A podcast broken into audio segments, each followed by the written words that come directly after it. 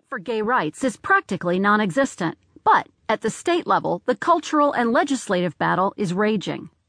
The latest salvo to be fired comes in California, where the Sacramento Bee's John Ortiz, a lawmaker, proposed a bill that would prohibit state employees from using government funds to travel to states that have laws that lesbian, gay, bisexual, and transgender advocates say sanctions discrimination against them.